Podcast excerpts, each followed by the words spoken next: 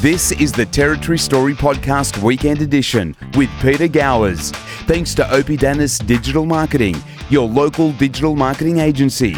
Weekends with Walshy starts now. Yes, it does. Hello and welcome. This is the Territory Story Podcast Weekend Edition, also known as Weekends with Walshy. My name is Peter Gowers. I'd like to introduce now my special guest, all the way from the N T Independent online newspaper. It's the editor, Chris Walsh. Walshy, how are you, mate? Hey, I'm good, Pete. Good to see you again this week. It's good to see you too, my friend. You enjoying the uh, sweltering beginnings of the build-up? I am. I am. So we were issued a warning. You know, yeah. I think Territorians take that with a grain of salt. And, uh, yeah, okay. It's going to be hot, huh? I think they take that with an extra order at the bottle shop, don't they, usually? yeah, that's what I mean. The salt around the rim of the margarita glass. that but, is exactly uh, right. Yeah, because yeah, it has it has been sticky, and uh, apparently mm. it's going to stay that way for a while. But, hey, what do we expect? It's October. Exactly. Our... It's all part of the charm, my friend.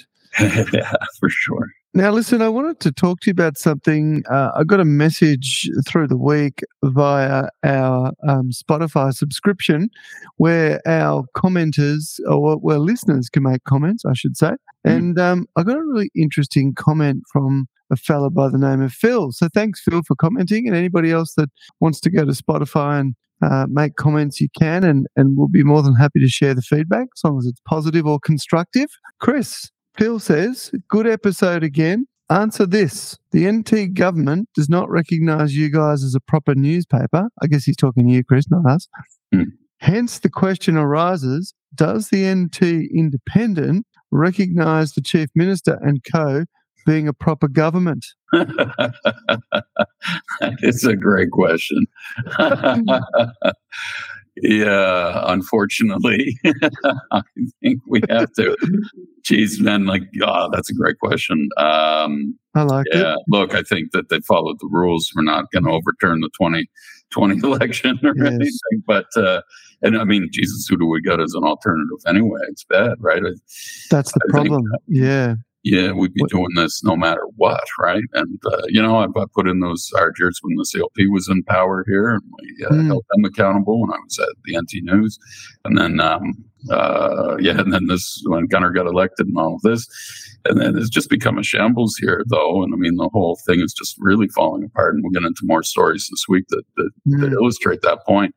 Um, yeah, it's a, it's a good question whether we, I wonder if we all recognize F A S. I mean, uh, the she taken that role with yeah. the responsibility that comes with it at times, yeah. right? Like she is shirking responsibility a lot of times for the problems here uh, that, that her government hasn't been able to fix or even address to anyone's standard. I mean, we're just saying you can't keep people safe on the streets. You can't educate them properly. You can't keep them safe in their homes. You can't educate.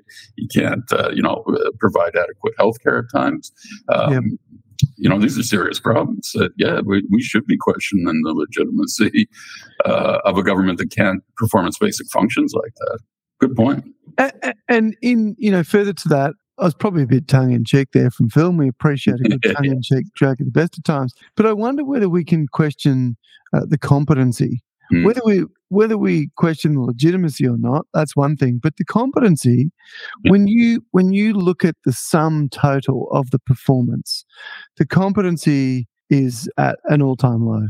Yeah, well, look, this, this is what we've inherited here, I guess, is, is this group of people who, as I pointed out in an editorial recently, um, you know, have a, and I was being kind, have a limited skill set.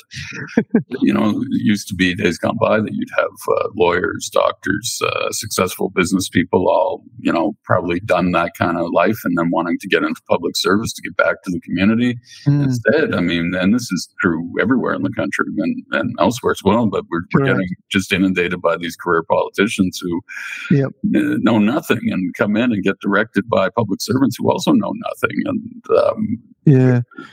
have no life experience and no real experience in managing things. So, you know, like these people, like, you know, Files, uh, and we know her background isn't very impressive. I mean, I direct people to that National Press Club bio mm. that they ran. I, that was a sad, sad bio of her where it said something like that. She was a swim teacher and that's it. Um, And so yeah. we put these people in charge of, of, of, well, what they want to be a forty billion dollars economy, yeah. uh, which is now what, twenty-six or something. Um, you know, that's, yeah, uh, problematic because they, they're, they're inheriting all this money. And we'll get into that later too, about some comments about failed state and whatever, but they're the ones giving the money and they decide where it goes. Billions of dollars from the rest of the country come here.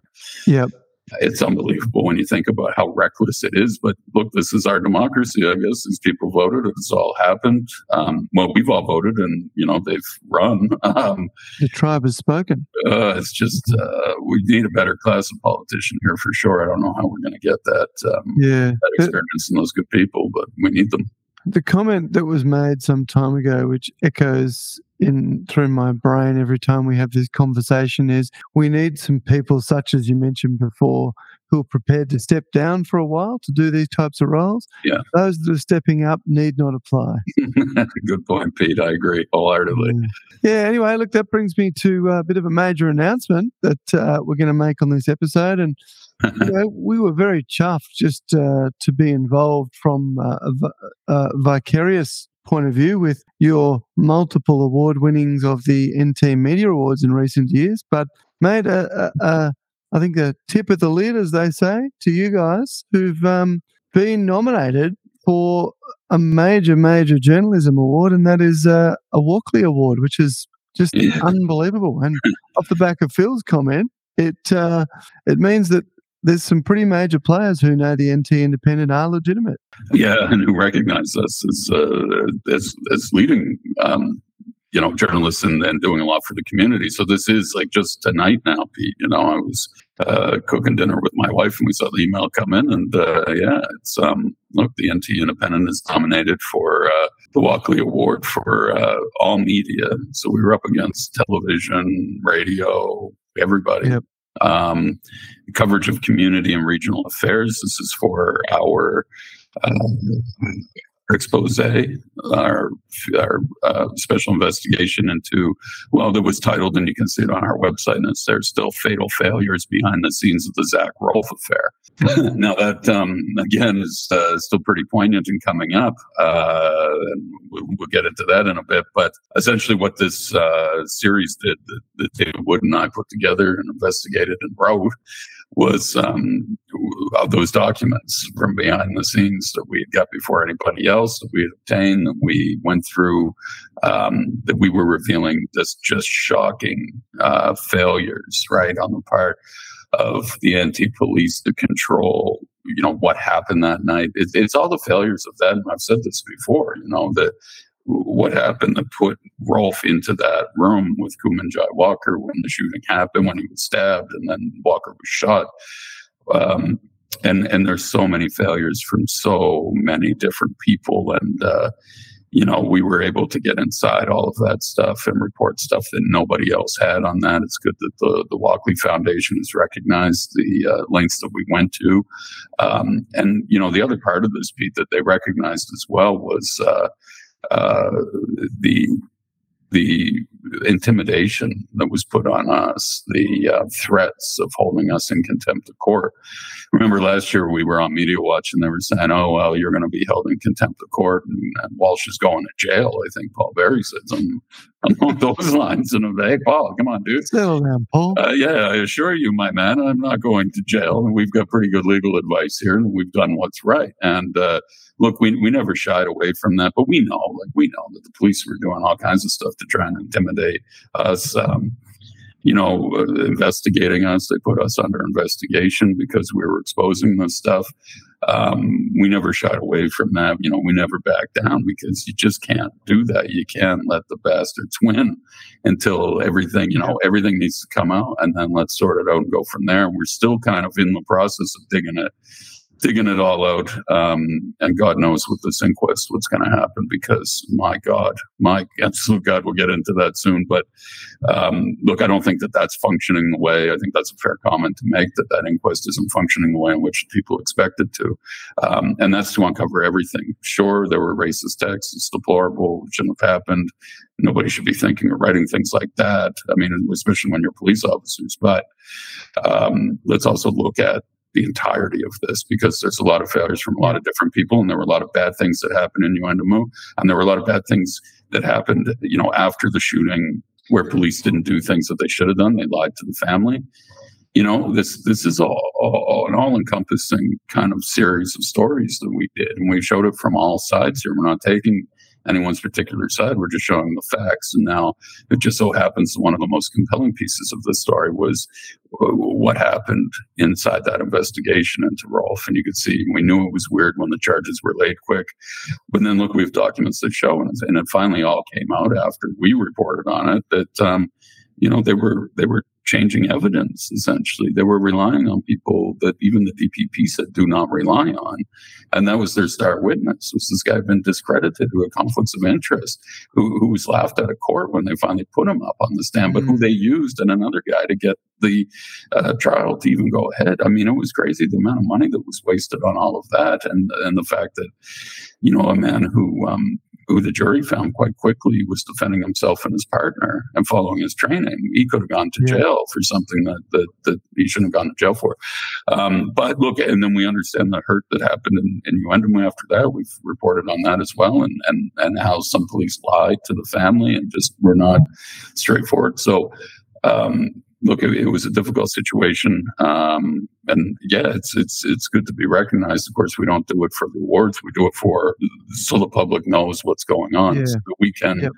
at least have a say in what's right is right kind of thing. And look, you know, all of this certainly played a role in the demise of Jamie Chalker. I don't think we can, you know, we're exaggerating anything there. Um, mm-hmm. All of this stuff coming out eventually got to that. So look, it's it's, it's great to be recognized uh, by the Walkley Foundation for that. And I, um, yeah, we'll, we'll we'll head down to Sydney, and uh, we'll have a few beers that night and see what happens. But uh, but look, man, it's been so hard, and you know, starting a, a paper and everything that we've had to go through, and we appreciate your support with everything, like you were saying. But to come on and talk about this is really good, I think, for for everybody, for the public as well. Um, So, yeah, we appreciate your support in all of this. And, um, yeah, let's see what happens here. Um, yeah, you know, how hard it is. It is just good to kind of get that recognition sometimes, even though, you know, we want to do it for everybody. It is good that they're saying that. And now I think, like, Files is going to, well, we'll go to her for comment on this. So how is it that a, that a publication that reports yeah.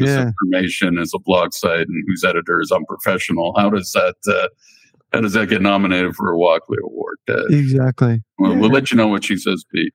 Maybe send in Phil's comment as well while you're there. yeah, exactly. Well, yeah, and that's it. I think it all comes back around. We'll be determining whether or not she's legitimate. In, yeah, exactly. But ten months or so. So that's exactly right. All right, let's get on to the first story for this episode, Chris. And I, I've, I reckon I must have said ten times now, this is the gift that keeps on giving.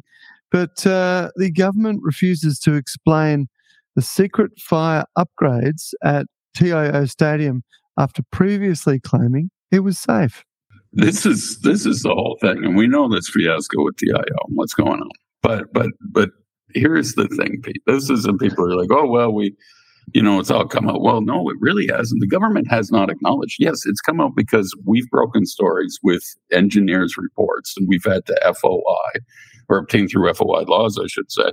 Um, and then we've revealed what the problems were. The government has never said what the problems are at this place. In fact, the government has lied to the public repeatedly. And I, you know, and so here's what happens this week. We get tipped off that there's some water tanks been erected on the grounds at T I O Stadium. Oh, well, we didn't think that that was needed. I mean, the last we heard, you had Eva Lawler saying it's safe. Don't worry about it. You yeah, had- come down to the grand final. Yeah, yeah, well, and I still think she's in trouble for that. But then when they got down to the grand final, remember, they then they then cut the uh, the alarm system yes. from sending any signal. Now, this has still never been explained. Why the hell? Yeah. The government officials there cut the, the alarm. So disabled it so that if, if a fire happened, somebody pulled something, nothing would have happened. It wouldn't yeah. have gone to fire and emergency services. Mm. um Yeah, you know, look, there, there were just so many problems, and uh, and uh, uh, but they haven't admitted it. And so somebody said, well, they're they're building this. So now we find out, we check it out.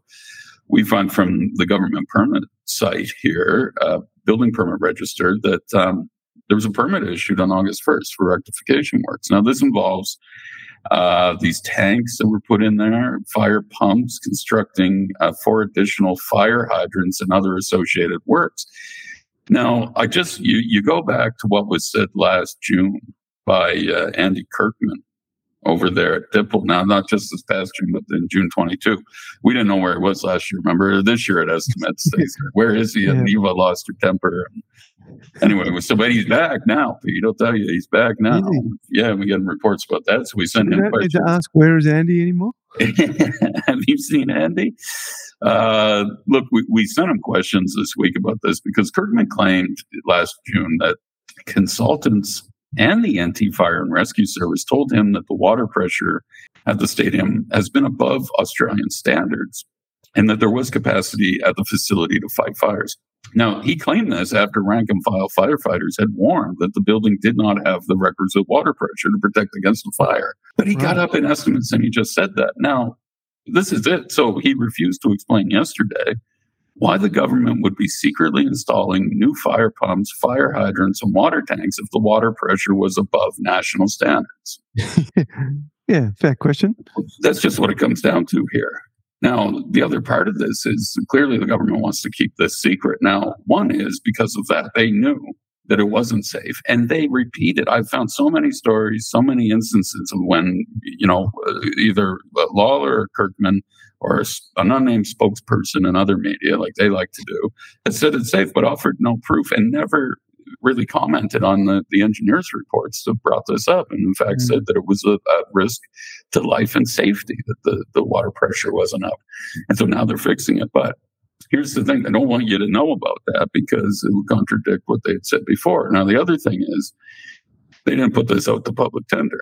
Right. Now, typically for these works, you would do that because yeah, you yeah. want to get the best value for territory, as they say. And, um, They, you know, look, even they put it out to public tender when they brought in, this is part of the delays, they brought in this company that had screwed it up the first time, this whole fire hydrant system in there. They had designed it, another company installed it. Then the engineer's report found it was inadequate and wasn't meeting national standards. So they turned around and hired the same company that designed it to fix it with a whole new contract to come in. And then, and then I guess they've come in. That was the last thing we heard about it. And now um, these works are happening. Now, this company also didn't have the necessary permits to do the works. We don't even know who it's gone to now, Pete, this contract. Yeah. Now, look, some people estimate it's probably seven hundred fifty thousand bucks. That might even be on the low side for all we know. It could be well over a million. Um, twelve million? Yeah, it won't be that much. I hope. Who knows? um, but that's it. But they haven't told us exactly who is doing the works. Now, according to the building permit register, again, the permit was issued, as I said, on August first. Uh, but here was this was strange. Diple was listed as the builder, right? So we don't know okay. who's the gun, done the contracts. Now, there is, under government procurement rules, that these exemptions. The minister, again, as she's known to exempt things, yeah, like she's did, instead of admitting there was a problem, she just exempted it from needing an occupancy permit at the T I O Stadium. She's now, it, it appears, it would exempt the department from having to put the tender out to, to public uh, to, quote, allow agencies discretion to dispense with specific requirements. Whatever the hell that means exactly. The procurement rules also state that building owners can undertake building alterations without issuing a public tender for the works. Uh-huh. So the question there is, but then how are they doing? But they can't do it themselves. They're not doing it on a builder permit, are they? Uh, yeah, well, look, man, we're not understanding this exactly, and they're refusing to comment on this.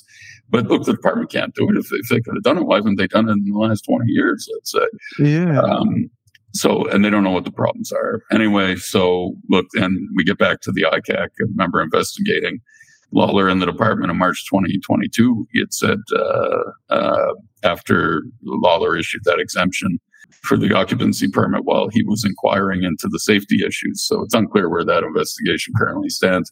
we, we know, too, that, you know, and then we get into that other mess of all the other buildings that don't have occupancy permits, which I guess they're trying to get through, but didn't do anything in fifteen months after that was announced. Mm. Um, so we still don't know more. It, it, it you know, I, the only good news out of this is it looks like it, the building's finally being brought up to code here. To um, Yeah, well, part but, of it. yeah, part and and but exactly why they're doing it. And, and then, but the question goes back to, why did they permit people to enter when they knew it wasn't safe? Why did they stand up in estimates and lie to the public? Why did they, on every occasion that they were given and asked about this, yeah. lie, just straight out lie, refute their own engineering report that they commissioned that said it was unsafe? Mm. I, this is the stuff. This is just reckless. This is just irresponsible. This is covering up. This is, what is that? Deny, delay, you know, cover up and accept no responsibility. This is yeah. what's going on here. And now they'll secretly in the dead of night bring it up to code and never admit that there was a problem. Now, this is something the I C A C does need to look into. And he did. He was, when she made that declaration, that gazetted the exemption, uh, that's when he said, okay, I better look into this because something's going on here. Well, something's still going on Someone's here. Someone's got to look into it, that's for sure. Uh, well, you know, with riches, he'll probably refer back to Diple to investigate. But, uh, you know, that's his thing now. We refer back to the agency. And isn't this the same situation where either someone that did something originally or did something after the fact then had to investigate their own work? Yeah, that's what I was saying. Yeah, this company yeah. Cardinal who yeah, yeah, that's right. was brought in. So, but but they and then they didn't have the qualifications or the permits to do it themselves. So then they had to bring somebody else. But we don't know. We don't know who. Okay. And, and look, when you're hiding this from clearly from public scrutiny by not putting it out to public tender, yeah, there's something going on here, and this is a clear cover up that the government doesn't want us to know about. Um, And somebody needs to be held accountable, really, Pete. This has gone on for this long. Yeah. And they've lied. They've just repeatedly lied to the public about it. They can't get away with it. But, hey, C N T. So far they have. Yeah. yeah. I'm just, uh, this has got something akin to a Benny Hill episode written all over it. So yeah. uh, let's see if we get ourselves a result on this one day. Just, you know, maybe someone have a look into it. Anyone? Uh, yeah, yeah. But look, look. I think, you know, and all we can do is report this stuff and so that the public knows. But how are you going to mm. vote for a government that lies to you every day mm. about general your general safety? We know Ooh. that with all kinds of things. But uh, this, we, we can show that they are lying. They are flat out. They've lied to the public. And now we're covering it up. And, and I reckon next August is is a real, it's a real litmus test for where things are at. Because, you know, we talked before about we'd, we'd prefer to have some politicians that are stepping down mm. to this these roles rather than stepping up. But at the same time, you've got a really clear choice. And I'm not telling you one party's better than the other or vice versa. But whoever wins, there's a real clear message being sent to yeah. You know, yeah. I, and I don't know if it's good or bad either way. But. Yeah, yeah, I don't. We don't. We just don't know what's going to happen. Hopefully, we get a little more uh, clarity around that closer to the date, um, yeah. and then we can maybe have discussions about that. But uh, look, I would just say this too: that the, you know, when it comes to credibility in government, I, I think credibility is a big part of it, right? Yep. And if and if Absolutely. this if a government is corrupt or government is lying, uh, you can't vote for them. In my mind, and I and I think the Territorians would agree with that sentiment that uh, any government that betrays the public trust repeatedly uh, needs to be sent a message. Routinely, yeah, um, mm. yeah, uh, almost daily, uh, yeah, every week. Mm. Um, the people have to consider that. But look, yeah, I mean, the alternative isn't isn't great either right now. Um, so we'll, we'll see what happens, but we're going to keep exposing this stuff. Yep, exactly. And um, we'll move on to the next story, which is politically uh, based, but it's slightly more regional. And the Barkly mayor is in the news again, Chris, having apparently lied about a child in a video that he features in, according to the Boys family. Huh. Uh, yes, Jeffrey McLaughlin, the crown prince of the Barkly. He yeah. is, uh, he's something. Did you say um, crown or clown there? Clown. clown. Clown prince. yeah. Um, uh, look, I think you, you heard me last week on what I think of him and what, what's gone on here. But then, lo and behold, something else happened on uh, on the Friday and mm. uh, after we had spoken. And uh, look, this thing, it, it made national news here. It's picked up by other media. Uh I believe only the Australian actually gave credit uh, to us breaking the story, which tells you something um, about other media in this town uh, who get jealous when we break stuff and don't want to admit it, but that's okay. Um, look, what, what, what came was that um, uh, David Wood, uh, who broke these stories and has been covering it since and, and done a terrific job, uh, was given uh, th- these videos of the mayor of the Barkly Regional Council, Jeff McLaughlin, on sitting on top of a child while another man, and this was clearly a young um, indigenous boy, uh, and this other man uh, threatened to kill him, uh, threatened to stomp, stomp on his head. At one point, puts his his boot uh, on the boy's head and pushes down with force. Mm. Uh, in another video, you can see Jeff McLaughlin um, uh, repeating the demands of this guy, man, keep your effing head down.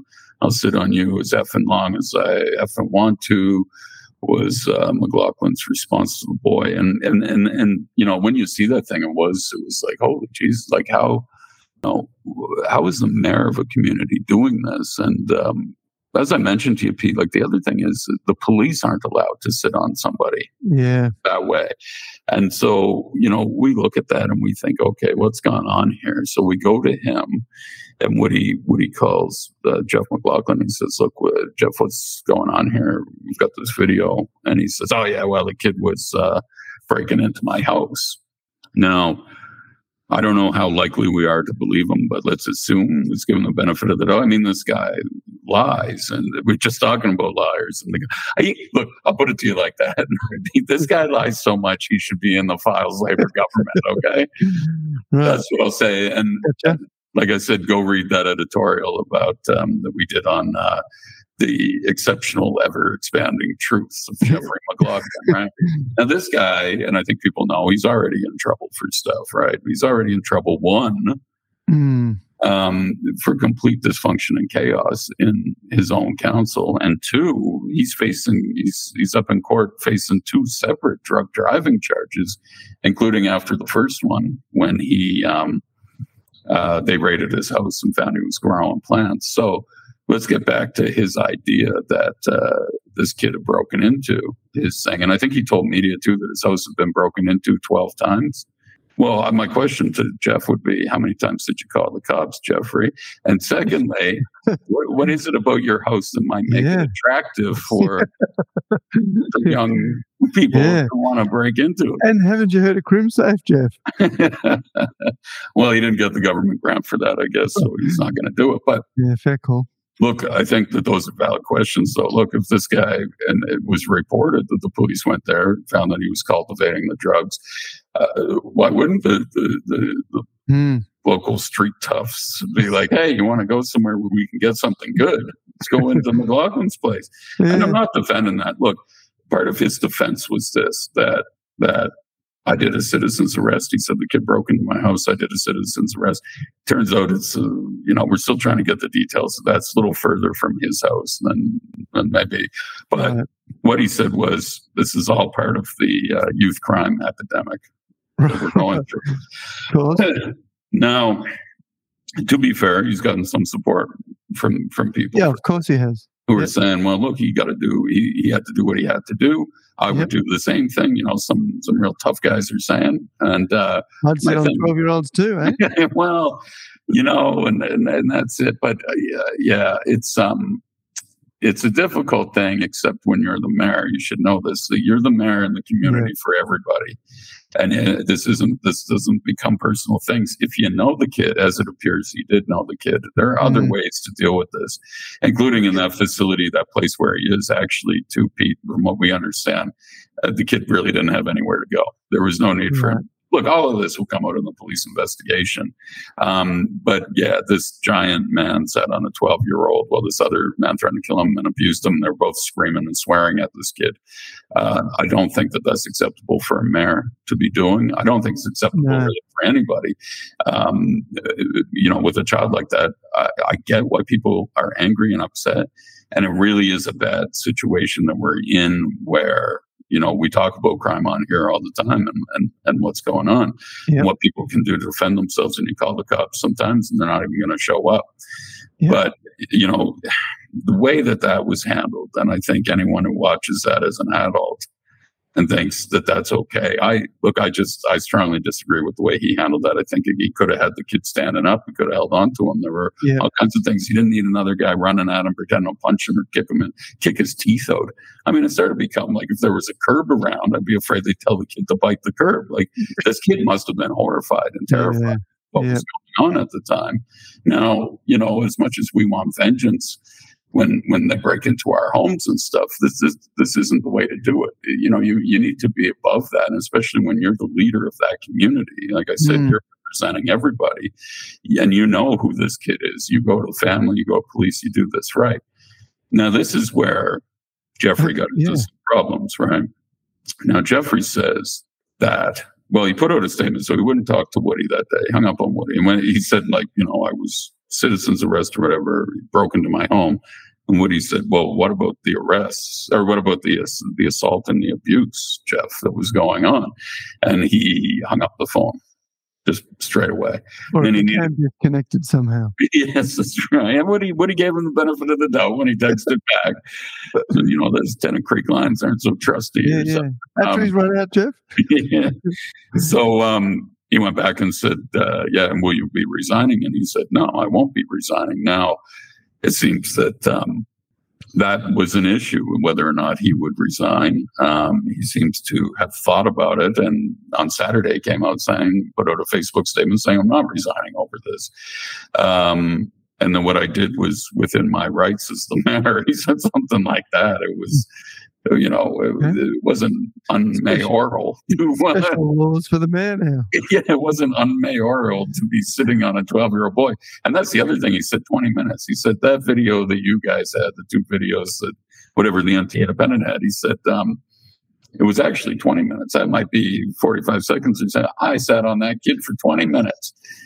And it's like, dude, you're not making this any better for yourself here. And, and what, the official mayoral limit. Yeah, what does he think we think happened in the other nineteen minutes or so? Was they were just talking, like having fun? Like, this is like crazy. Anyway, Jeff's mind's a little uh, spaced out at times uh, from his hobbies, I guess. But here's what also he said. So, you know, when you put out a statement, maybe leave it at that for a day or two, and then you might have to come back and revisit it. But no, he started talking to everybody else because he likes doing that.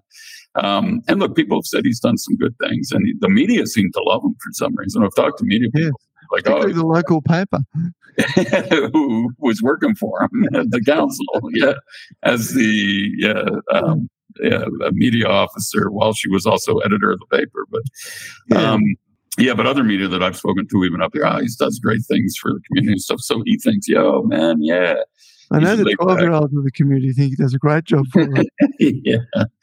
Um, and so, you know, we started talking to other media, and what he said in that was, and they said, well, why are you sitting on the kid? And that was, you know, about that time that he came up with the whole story. And uh, he said, um, well, you know, I perform restorative justice. And, uh, with the family, and um, that was what he said. And then there were some other lines that uh, he said. He also said that he um, uh, was the grandfather. He was texting people saying that he was the grandfather, mm. a cultural sense of the child. Wow. Uh, family dispute. Uh, things were getting weird, man. Um, now, Woody, they're only getting weird then. Well, no, no, yeah. Well, I mean, but this is like, why are you? And it's, yeah, I'm the grandfather. Okay, of the family. Uh, the family loved me or something. So look, but by this point, Pete, it's hard to get into the story now that's been a week, but by this point you had national, the story was national. You had, um, the National Children's Commissioner calling for an investigation and him to resign.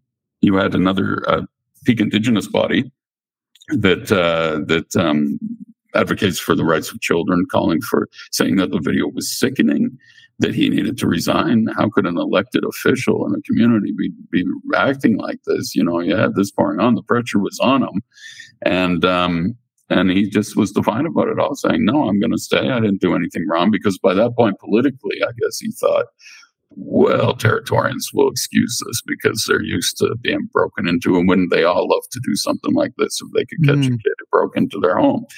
Um, so he's playing this. He's uh, he's kind of, you know, constructed this narrative, this story that he thinks is going to work. He's reaching out to people. He's trying to hold on. Why he's still trying to hold on to the job still? I mean, he should have been removed when he was when he was charged, uh, and then went to court. When he, second time. Well, any time in there, and uh, and then he's and then when he went to court, right, he was accusing police of conspiring against him and everything. But in this defense that he was given to people, he was telling them that he was working with the police, that he did everything right in the citizen's arrest. Now, this was the story he hadn't concocted when he spoke to Woody on the Friday, but by Saturday it was this. And then it expanded.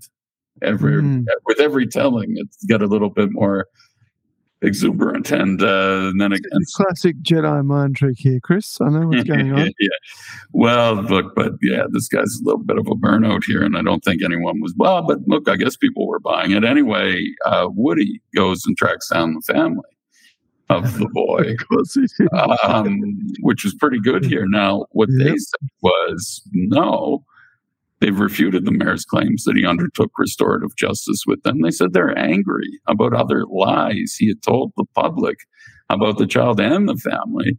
Uh, they also rejected claims by McLaughlin that he was the boy's grandfather in a cultural sense and have c- categorically denied unsubstantiated claims published by the N T News that the twelve-year-old boy in the video suffers from F A S D.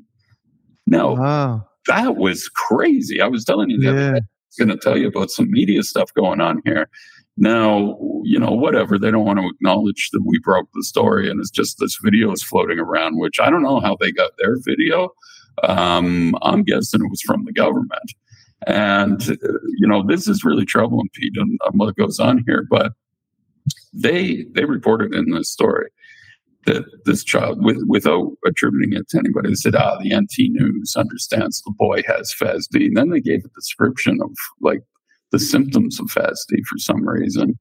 Huh? Then And then it appeared that they gave it to Files and said to Files, um, what do you think of this boy having F A S D? And she says, well, you know, we're working real hard on F A S D here.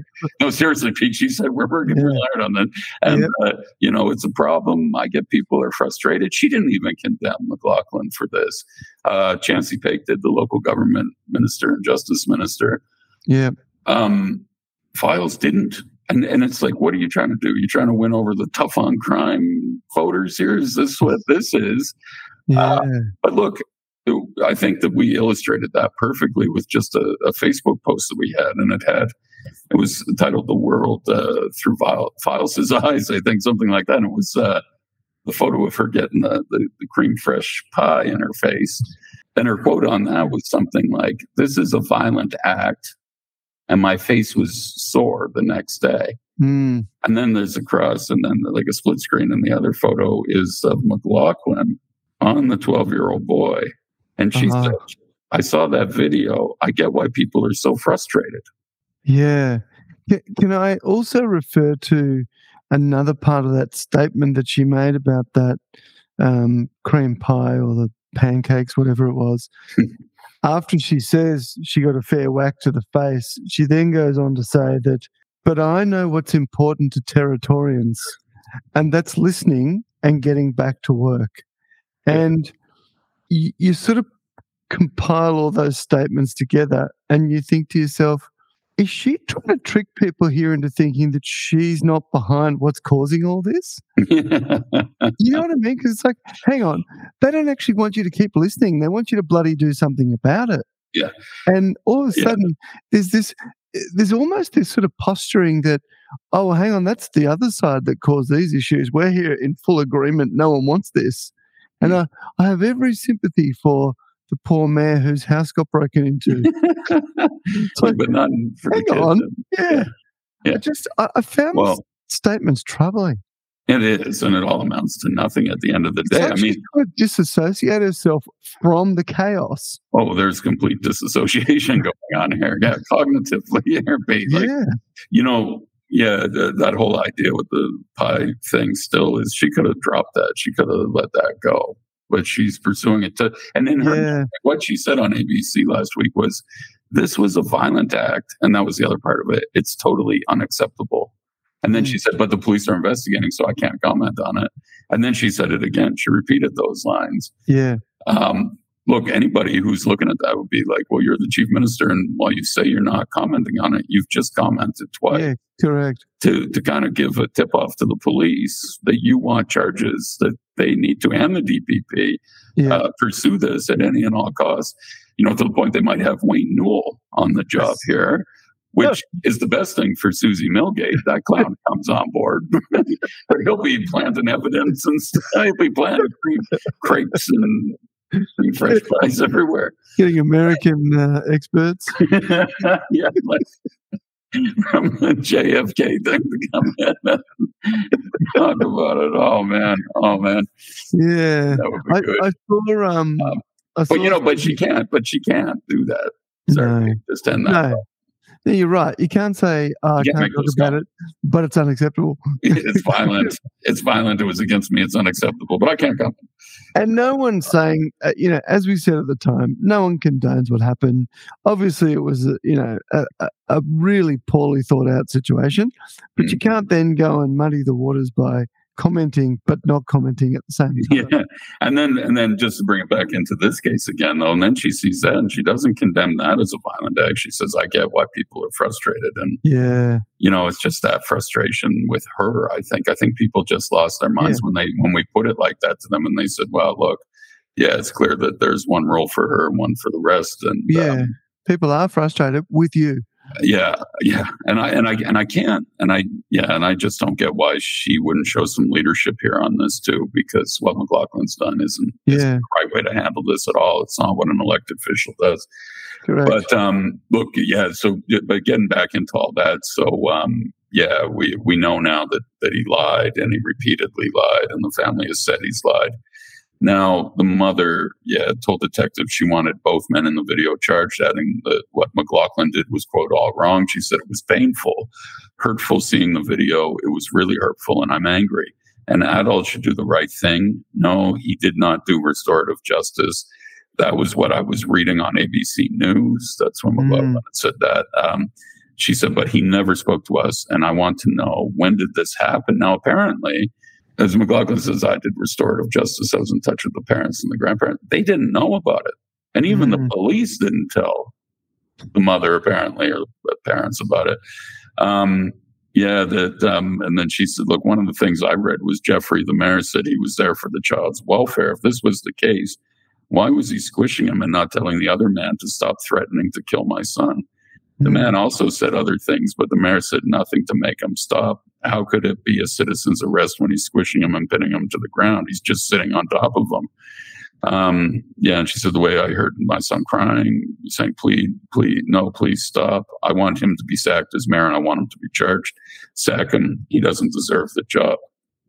Mm-hmm. Now, um, yeah, look, Woody went to the other people. Now, we know that the video was filmed by uh, a neighbor named Suzanne Green. We also know that the other man in the video uh, was a guy named Graham Kirk. Kirk's the other guy yelling and uh, threatening. Right. And, yeah. So he now, uh, Woody tried to make contact with him, couldn't, uh, spoke with. Any word why he was so outraged by it, Chris? Well, this is what I still, I still do not get, Pete. I still not get why he's more angry that the mayor's house was broken into. There's something else going on here, is what I'm right. saying. Right. And we still don't know all the facts, really, or the truth about this. Is that, did it happen on August twenty-first? Yeah, why is this guy mad? Was he, mm. I, I don't know, and I won't, you know, but something's gone on there. So Woody tried to, to reach out to him, didn't get him, uh, tried the son as well, who I don't think got back with any comments. Of course, they were upset about the video coming out. Um, yeah. Anyway, he told the Australian on Tuesday that his father, this is uh, Graham Kirk's son, Andrew Kirk, had told uh, the Australian that his father, Graham, who was in the video, had regretted what he had done, but that he was, quote, angry, frustrated, and fed up with their home being broken into and crime in town overall, adding his father was interviewed by Alice Springs detectives on the weekend. Um, yeah, and then just, you know, more from the family saying that uh, McLaughlin's lied about this, um, you know, which, you know, I guess takes us into the, the, the point that we're at now. And I mean, just to sum up, we've got this, yeah. this shocking video um, that's been denounced by uh, national bodies. I've got yep. people calling for its human rights groups, the whole bit. Absolutely. You've got, um, you know, you've got people even in Tennant Creek were protesting and uh, wanted his resignation over this. Um, yeah. And now, um, you know, what what's going to happen now? Where where does this go in terms of uh, the local government minister coming in now? Yeah. We talked about this before. The one that I'm most familiar with, because I covered that, was when Palmerston Council was uh, dissolved, and that mm. was over some dysfunction there and some really questionable contracts and things going on. Um, uh, the uh, the minister at the time was Jerry McCarthy, and he came in and dissolved them rather quickly, put in a, a special administrator, a special manager, and uh, they they eventually were just run by one guy until they went to the election, the general election. Now, and that's a whole a whole other story, which I think we'll get back into another time, but how, you know, this was all leading up to that. And we've, we've well, we've talked about it for uh, many times here, um, about all the dysfunction there and the, um, the, the uh, people uh, quitting, resigning their jobs, making allegations against the former C E O, and that the mayor was ignoring serious issues that were being raised. Um, now, and you remember at one point, it was like three or four of the councillors just quit, like late last year. Yep. And the the reasons given weren't really out there. Well, there were no reasons given. Now we've come to understand why at least one of them did, and we know, and you know, that they've got to be connected to the dysfunction, the ongoing dysfunction that was there. Um, yeah. So Woody had spoken to uh, this former former uh, council member Noel Hayes. Now, he quit council because of its dysfunction late last year. Woody did reveal that earlier this year. Uh, he called on uh, local government minister Chansey Paech to sack the council following this latest controversy, but of course, also in connection to the other stuff that's still going on. And then the question is, you know, really what's what's Chansey doing right now? He's come out pretty hard on it, but only once in the N T News, where he said, um, you know, that... Uh, Uh, it was disgusting, or however he put it, the video, and that it was unacceptable. And he thinks that, that McLaughlin should consider his future in local politics. But since making that comment on Saturday, he's done nothing. He's kind of gone to ground here. And now you've got yeah. Noel Hayes. Now, Noel Hayes, who was the former councillor, um, he is also the real grandfather in the cultural sense of the boy. Yeah. So it's interesting because he was really upset in the last story there uh, about McLaughlin claiming that he was the grandfather, and he said, yeah. he's saying this stuff is completely disrespectful to us. Why would why? And he said, and I get that he's, you know, trying to cover himself at this point, but this is completely disrespectful. Now, meanwhile, he's looking at the big picture here in all hazes, and he says, look, it's got to be um, uh, that the the, the, the the government has to come in and disband them. Dissolve them. He said that this investigation report, remember that that was the whole thing, all of these allegations of mismanagement, of dysfunction, um, was all given to the government, or the, and the, they'd seen complaints. There's even a, a, something in here, a bungled investigation of a sexual harassment claim made by a young woman in a remote community. The mayor was also accused of breaking the confidence of staff, complaining against the C E O, and failure by members to investigate workers' complaints. All of these problems and all these people leaving was given to government. Government brings in this outside law firm. Now, as we talked about before, that report gets done, but that's it. It's sat on. And it was supposed to go to council, uh, McLaughlin. Um, um. Yeah. yeah. McLaughlin, um, but McLaughlin seems to be the one who buried it. He said it would be public, and then it goes away, and nobody's commenting on it. So now Noel Hayes is saying, look, um, they don't want that coming out because it's pretty damning. He said the bottom line is the government's at fault. He said that man, uh, McLaughlin, is still going to court for his charges. He's, it's dragging on. The government, like I said before, doing nothing about it. The government are not doing anything. They're just sitting back. They're probably just trying to let it fade away. Mm. He said, me, I'd like to see Barkly Regional Council again. I'm going to repeat myself. All of them people in that place, all the council members, that council should be disbanded, all sacked, and they should have another election, because that is the only way you're going to clean that place up with that man there. Um, yeah. So... Uh, You know, and then, I mean, but you've got other people, yeah, national people who can call him for, for uh, McLaughlin to resign. He seems to be standing firm. Now, there are reports that he uh, he's on some sort of extended leave now. which remember they saved for only people who are doing the most awesome of awesome jobs. Yeah, unlimited too. So, uh, yeah, so he's gone. So we don't know what's going to happen. But um, look, I can tell you that people are talking again, of course, about what's going to happen here. Mm-hmm. And it may be a case of it's either McLaughlin or everybody, right? Does McLaughlin yep. stand up and do the right thing here and uh, and resign? And, and I, I mean, it should just be for the kid in that incident. But he's got so many other issues. And like I just said last week, that guy, you can't be making accusations of police conspiring against you in the town, the town's police, when you're the mayor.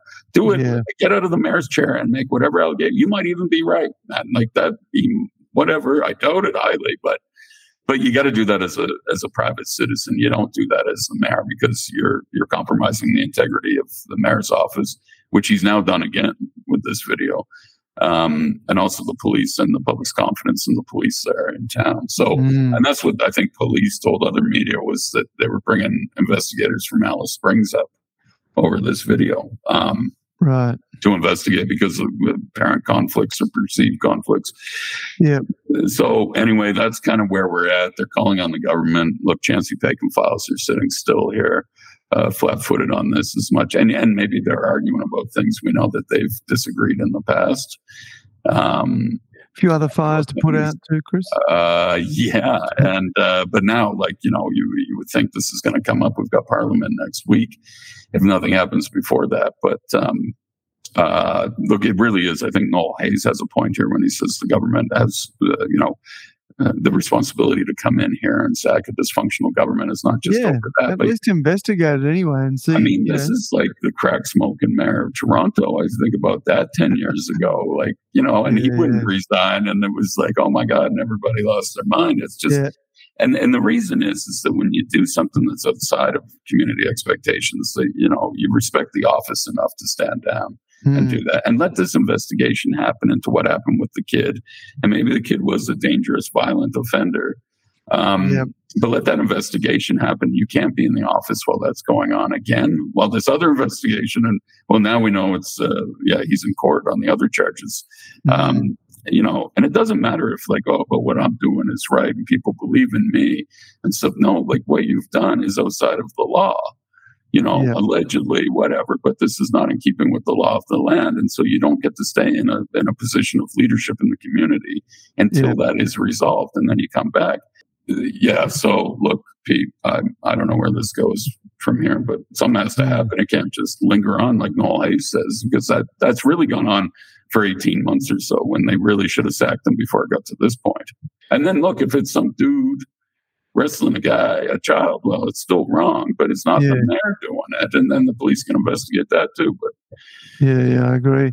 Maybe the young fellow was just a budding local horticulturalist who was just looking to do mm-hmm. some gardening in the area. You know?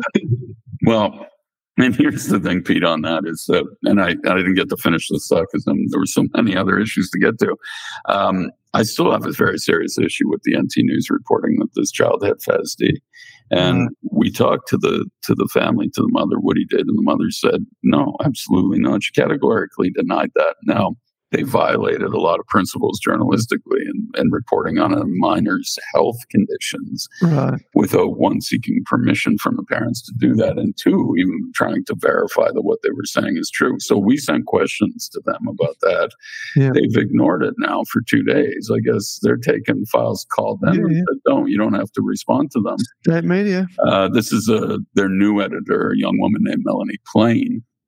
Um, we, we sent to her, said, look, why are you running this? Like, wh- who told you? And I don't want you to give up your sources, but you kind of, if you're going to make an allegation like that, at least say, what, unnamed mm. sources told you the kid had F A S D? Why would you report that? It, it completely defies common sense yep. and decency to report on a child's uh, medical condition when you can't verify. And you didn't even ask the parents for permission on this. Yeah, now, true. Look, that's a whole legal thing that the parents can bring up with the N T News, but I, I, I'm just shocked at how, and look, you know, who did make it? Was it the government? What's mm. it? Was it McLaughlin who made these allegations and they just ran with it thinking, oh, yeah, we can report on a minor's health problems and issues. How's it related to the issue anyway? Yeah, well, Yeah. Yeah, look, I, in their minds, who knows? Um, it's it's problematic, though. It really is. And, um, you know, and is it a is it a, an attempt to demonize the child and all of this as well, too? Like another attempt. And then I'm like, but who's doing this? I mean, yeah. Look, we know that the issue's bad at kids breaking into places. But like I said, we just get back to that's not how you handle it. And in that situation, there were other things that Jeff could have done that were Uh, way more appropriate for dealing with the situation. He chose Absolutely. Not to do it. And um, and then it seems like everybody, like I, I still don't get why files can't come out and criticize him over that. Which, oh, well, I get why people are frustrated. And then are you giving the N T News like information, private health records on the kid to protect? Like, wow. I don't know, man. It gets really disturbing in there that this is a, yeah. a, a clear-cut case of the guy, the guy resigns, he's under investigation.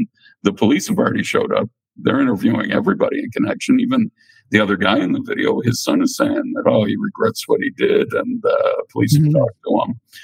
Um, mm-hmm. We'll see where this goes, but something has to happen and clear the air here. But then, meanwhile, you've got this underlying stuff going on there with council. So I don't yeah. know. It's a mess.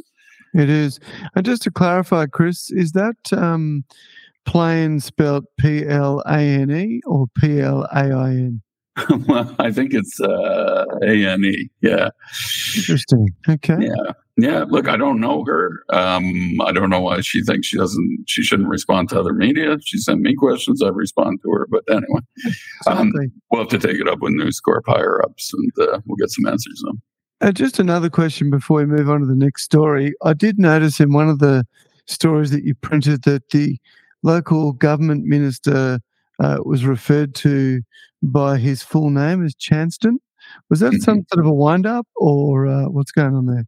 Uh, that is a question best directed to David Wood. Okay. Um, right. Yeah, look, no, I I think that's his name. He just put his name in there. Yeah, it is his name. Just, yeah. yeah, I was just No, I know I'm the editor. I didn't change it. Woody had that, and I thought, yeah, well, that, that is, I think that's his email address or something. Yeah, fair enough. It's, yeah. That's the formal name. It's just often not referred to as that, so I wondered whether that was uh, Mister Woody Woodrow being very formal, or it might be. I don't know, but um, yeah, but that is his name. But yeah, the, the disappointing thing is not responding, and and that kind of became the issue on Friday, Pete, was we were thinking like, oh, he's going to respond here, or this is going to get messy, and I guess they just decided they couldn't respond to us. We're the only ones who had the story. Woody broke that story. Yeah. Um, and but they couldn't respond to us. And then they just, they didn't know what to do. McLaughlin seemed to recalibrate after being caught off guard and lying. And then what came up with this other set of lies that he would do, but kind of threw the government into it by blaming it on the, the youth crime epidemic. Um, and did that, is that the reason? That, but then files to say, yeah, well, we understand why people are frustrated. Well, you did it, man. Yeah, we understand. It's still just, no excuse for him. You needed to put in brackets after that. We understand why people are frustrated, in brackets, with me. yeah. I mean, I, I still find that the most staggering comment. Yeah, it, it anyway. is. Yeah. All right, let's move on to the next story, because this really plays into all of this and more, Chris, but two former P Ms have come out this week to describe the N T as a failed state due to the chronic failures to deliver even basic services. Chris, please discuss. Fair comment, Pete. Yeah, I agree. I mean, we've been calling for this for, what, two, three years now. But, mm. you know, two, I guess what you'd call, look, if, if you're going to be partisan, all right, you can say, well, they're liberal, so there's the, the yeah. a certain slant. But, you know, certainly in one of their cases, I think you could say pretty level-headed, uh, you know, was in uh, was Prime Minister for a record amount of time for that side of politics, and elder statesman, yes, I think you could describe him mm. as that. So for mm. them to come out and say that, they haven't done it, you know, flippantly, let's put it that way. That's right. Uh, that's right. They they would know. And Howard, of course, with the intervention, and then you know, and then like you see, this is the whole thing where the N T, you know, and I get this idea of it becoming a political football, as Foz likes to say, but only because of the confusion around everything, right? So one, you bring up the two thousand seven intervention, Pete, and there's a lot of raw emotion still in that from Indigenous Territorians. Yep. Who who think that it wasn't right. So that becomes like a, a thing that people don't want to broach or talk about, or why it, it happened. And that becomes a political thing. And then what? We can't talk about the fact that the N T was so screwed up that Howard had to bring it in. But then it's like, you know, you talk to any labor um, a member at the time who was like, oh, it was all just political stuff. Well, no, I mean, we'd seen the reports, right? So that becomes a political thing. Now, today, when they say this, now, I wish it was under circumstances where they've just read the N T Independent for the past year or two and, and said and made those comments, because that's real. That's what's happening. This is part of the voice stuff, right? And they're, yeah. they're throwing this around in discussions about the voice, like, you know, which I, I think a lot of people just, we've had enough of, and it's good that'll be over today, um, one way or the other. And, you know, that's what I'm saying. When, however people are going to vote on that, it's fine. But um, I want that gone because, you know, or we move on from this, because yeah. we've got to deal with the Northern Territory and its issues. And when they say that, it's true. Now, in the sense that, that, that Howard meant it, was that, um, you know, it continues to fail in its delivery of basic services, which we were talking about earlier, which is, you know, education, in this case, the Australian, of course, the series of reports, the excellent series of reports they did that showed the N T failing in education, um, police, you know, safety issues. We know people are afraid to sleep in their own homes or, or go out to the shops. Um, yeah, and so many other health issues. Uh, uh, yeah, and just how they take the money and misuse it, right? And these guys know about that, but you know, they didn't do much uh, when they were in. Well, I guess Howard did, but I remember Abbott's uh, term in office here. He knew what was going on, um, but they didn't. They didn't do anything. Most yeah. of what these guys are talking about are things that, that that they've known about, but they talk about it after they were in. I just remember wanting to get a Liberal prime minister once when I was at the N T News and A B C, and I'd be in press conferences with them, and I would get comment from time.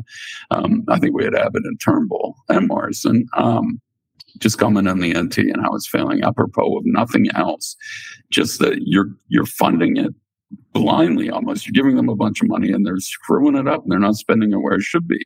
Now you get into those issues of the intervention or the voice and stuff, and Indigenous people are probably, well, they should be the most outraged with how this has failed them, because this money, this closing the gap money, P, right? Like, I mean, this this is money that the that the feds give the N T, and the N T spends it on the water parks and stuff. And we've, yeah. we've gone over this issue, right? Or they claim, you know, because uh, Uh, Indigenous incarceration rate, you know, that eighty-five percent of, of the prison population is Indigenous. That's Indigenous spending to hire the bureaucrats who are yeah. working in offices, yeah, yeah. you know, managing the corrections. two hundred fifty grand a year white guys running the place. It's so broken that that we need we need these real leaders and statesmen, as you said, to come together and try and fix the place. Like, it's all good on that. Like, you know, Uh, I just found it frustrating, and they had the Katie Wolf had Rolf Gerritsen on this week, and um, she was quick to cut him off. But Rolf had a good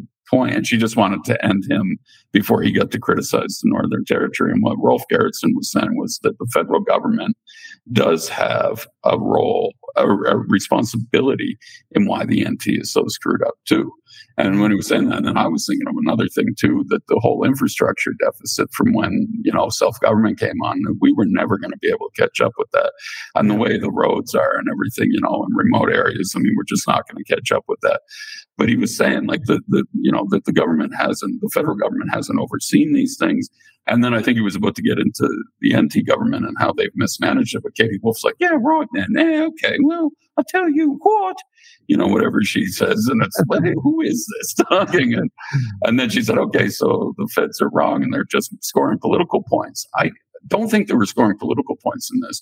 They're absolutely right. They were talking about the voice. And I guess they were trying to say the N T has been unsuccessful um and haven't been able to do anything. Is this what would happen if the voice comes in? I, I don't know. It's not going to, I don't think it's going to change much here in the Northern Territory. The Northern Territory will continue to be run into the ground yeah. until, until the federal politicians get involved to the point. And, and maybe they will. Like, look, I think Melendary McCarthy and, and Scrimgeour, um, you know, they seem to have the ear of the prime minister. Perhaps they can, you know, tell him this place is really messed up and we need this. We need this, and let's see what happens this weekend with the voice mm. um, referendum. But I think that, that we've got to do things better here in the Northern Territory. And they're right, it's a failed state, but it's a failed state for a lot of reasons. I think we got to get to the bottom of those and fix them. But You know, I, at the end of the day, to me, it comes down to the people responsible of governing this place. Of course. They're getting the money. They've got to make the right decisions. They got to know what they're doing. Of course, they'll say they're not getting enough money, and they, they aren't, Pete.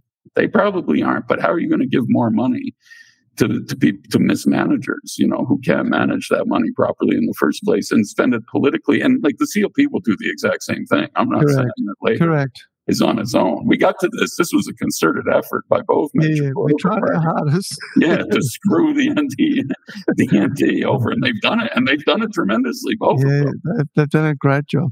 When when you consider that the feds are responsible for the debt, it's just unfathomable to me that. Yeah, well, yeah. Again, we talk about this situation. We've got people who, uh, you know, they're they're just unequivocally unqualified to do the role. And again, I hate to be quoting the Chief Minister the whole time, but along with the statement that I read out for the last story, I, I was really gobsmacked by this following statement that the Chief Minister made in response to uh, both Tony Abbott and John Howard making the comments they did.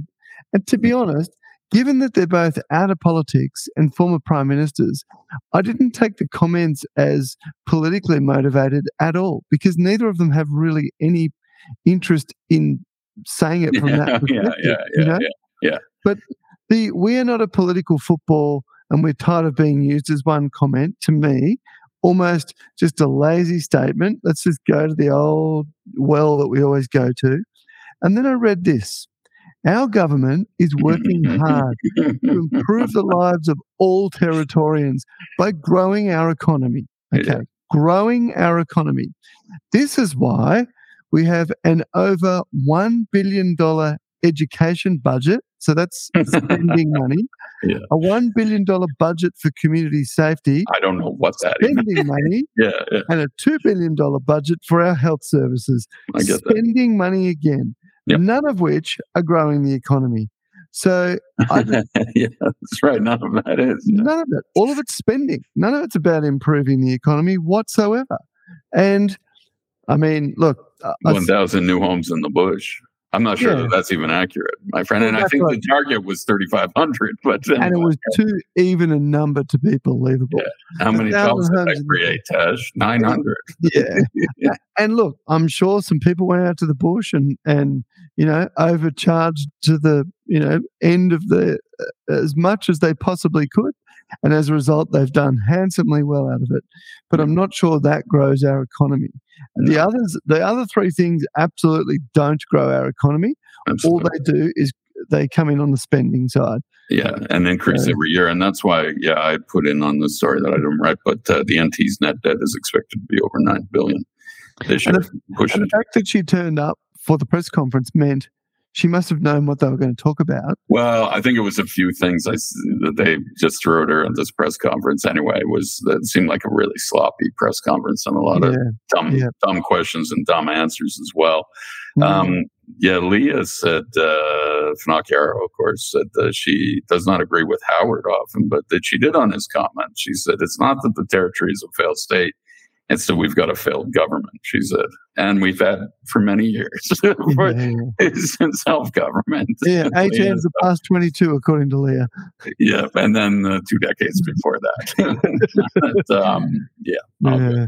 Um, yeah, look, I think that's it, Pete. I just, uh, we are a basket case. We are a mess. It needs to be fixed. And, but, you know, responsibility needs to be taken um, from all sides, federal and, and yeah. territory. And, and um, yeah, let's get something fixed here, because it, it can't just keep going on like this and losing money. And that was what I was saying, the other thing about the debt, nine billion dollars, ten, like it's closer to ten, whatever I think now. Yeah. So, um, it was one point seven billion dollars when Labor was elected in twenty sixteen. Mm. That's crazy. That is crazy. That they is really went for it, didn't they? Yeah. A couple of grandstands later, and look what happened. Yeah. Yeah. yeah. That's yeah. part of the problem here. There's so much wrong with the territory, but we got to get it fixed, I hope. Yes. But meanwhile, Chris, on the other side of politics, in opposition right now sits a a uh, shadow of a wonderful, wonderful political party known as the C L P. So what they did this week, Chris, they went, you know what? We're going to right the wrongs. and we're headed back to the Stone Age.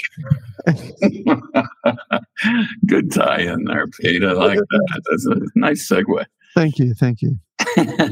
They did indeed. They did indeed. They announced uh, former Chief Minister Shane Stone that will be the new president. He was elected by uh, the party rank and file at a conference over the weekend in Darwin last weekend. And I'll just stop you there, Chris, uh, in case you're just tuning in now. No, this is not the Territory Story from nineteen eighty-three. This is the twenty twenty-three version.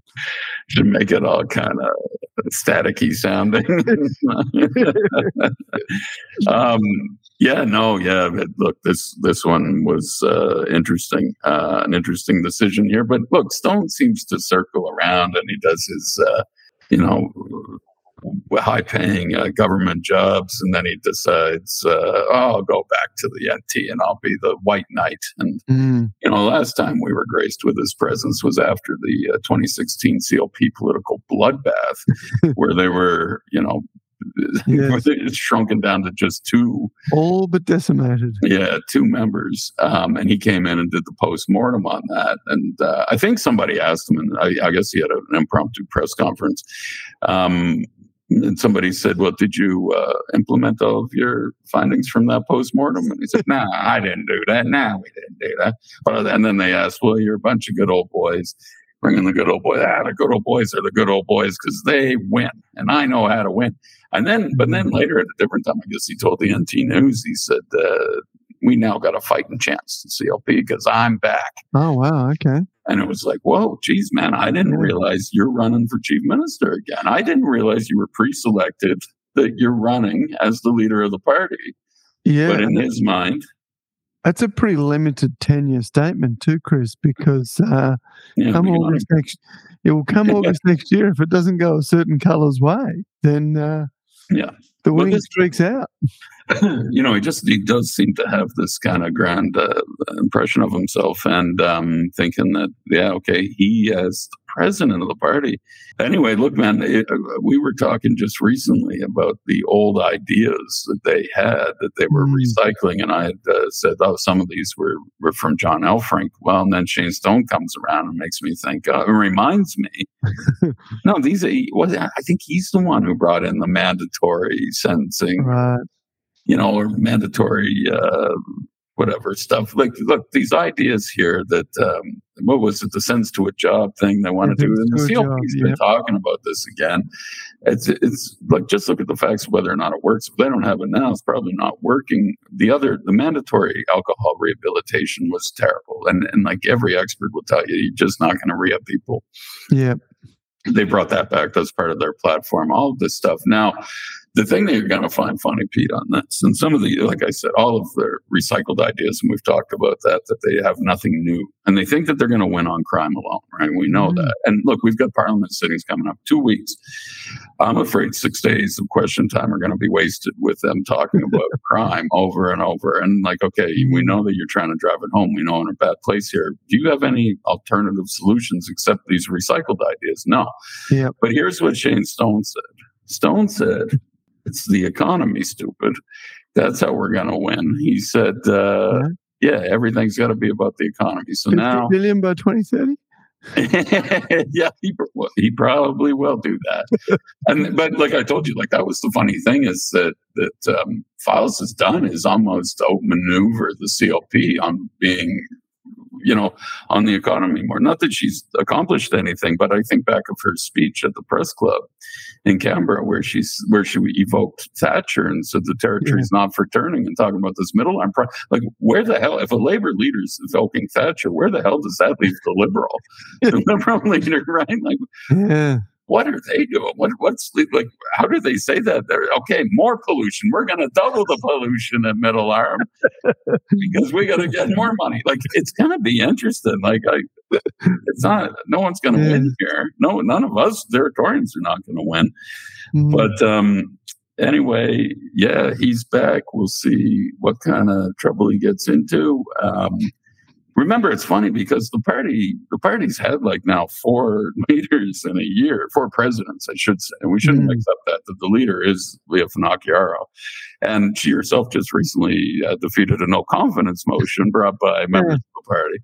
Uh, so that's cool. Um, she defended bringing back Stone, highlighting his experience as chief minister from ninety-five to ninety-nine and his experience as president of the federal Liberal Party.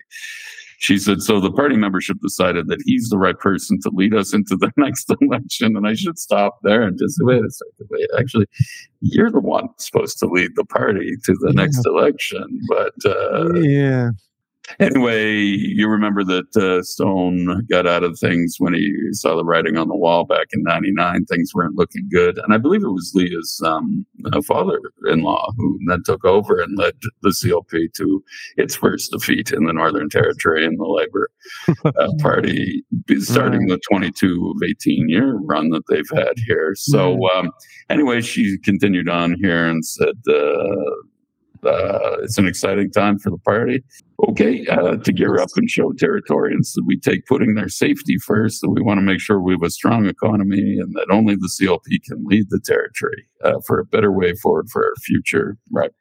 That, that, that comment doesn't seem connected to electing a new president. Yeah, well, yeah, I know, I know. And uh, we were talking about cognitive dissonance. She also said this, that she can't go anywhere without people talking to me about him.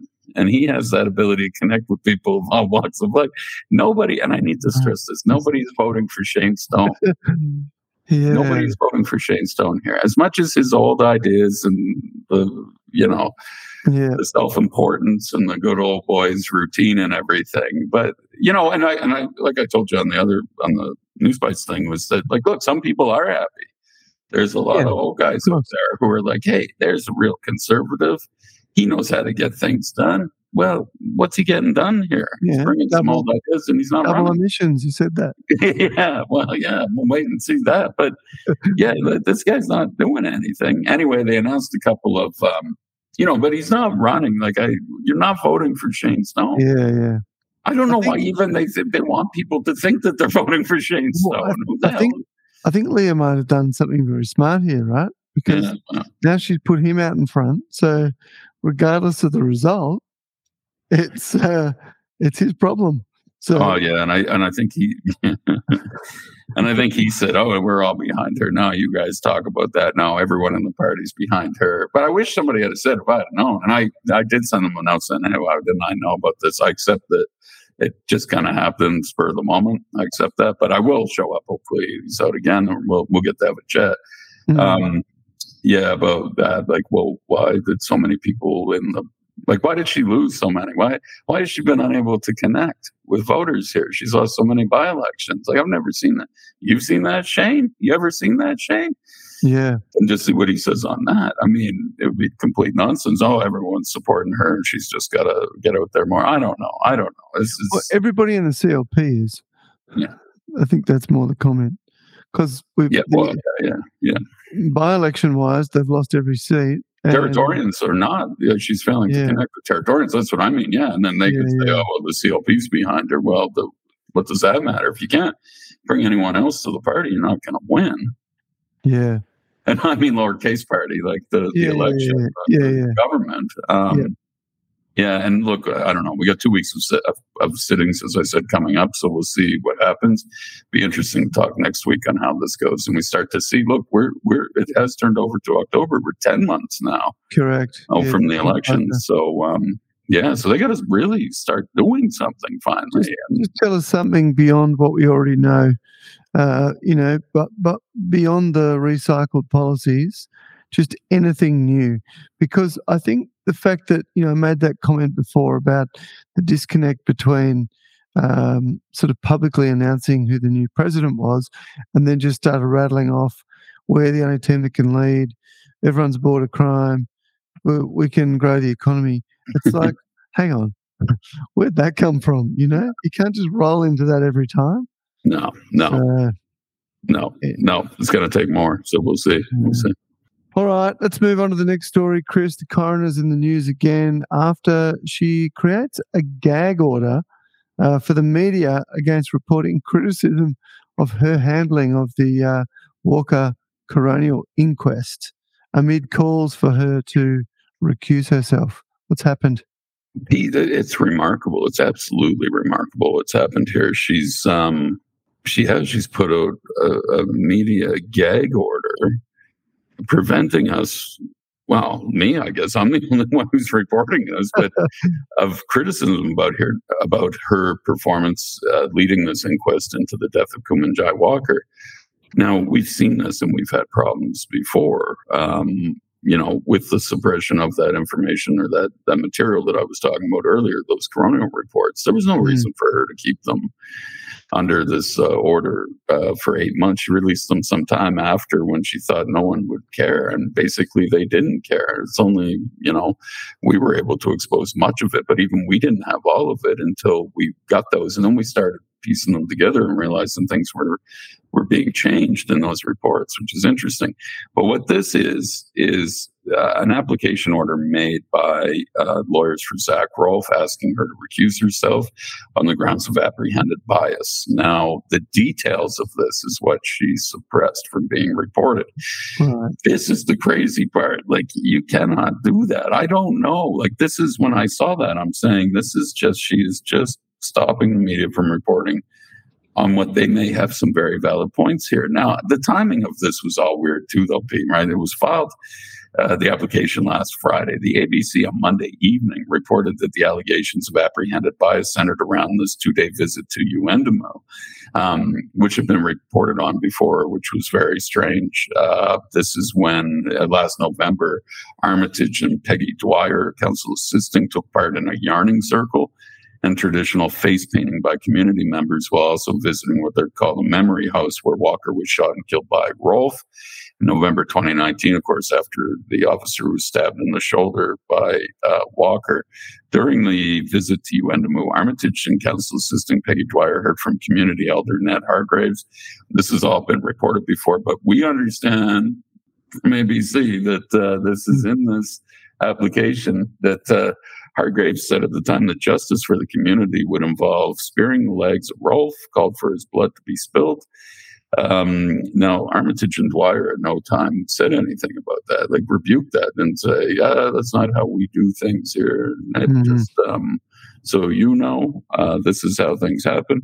Um, now, the uh, I guess they were there to listen to the community, they would say, but the, the face painting thing, I think everybody, when that happened, was like, ooh, you know, uh, this is going too far when the, the, the, the you know, the coroner needs to maintain a certain distance from everything. Yeah. Um, that visit was very strange still. Um, now, the A B C, despite quoting a couple of lines that appeared from the application that the Rolfe filed, claimed it did not have the documents and was basing their information on sources with knowledge of the application, right? So keep this in mind. Now, that is bizarre that they quoted it. They quoted it. I still can't understand this. Like, if you're going to say sources, don't quote the material. Yeah. Oh, it, it's just unbelievable. But, like, it's like almost like this was all worked out, Pete.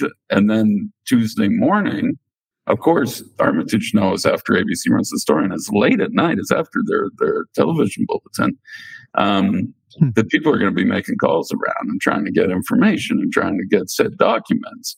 And so then, first thing in the morning, the this uh, suppression order goes out, this non-publication order, N P Os, they're calling it.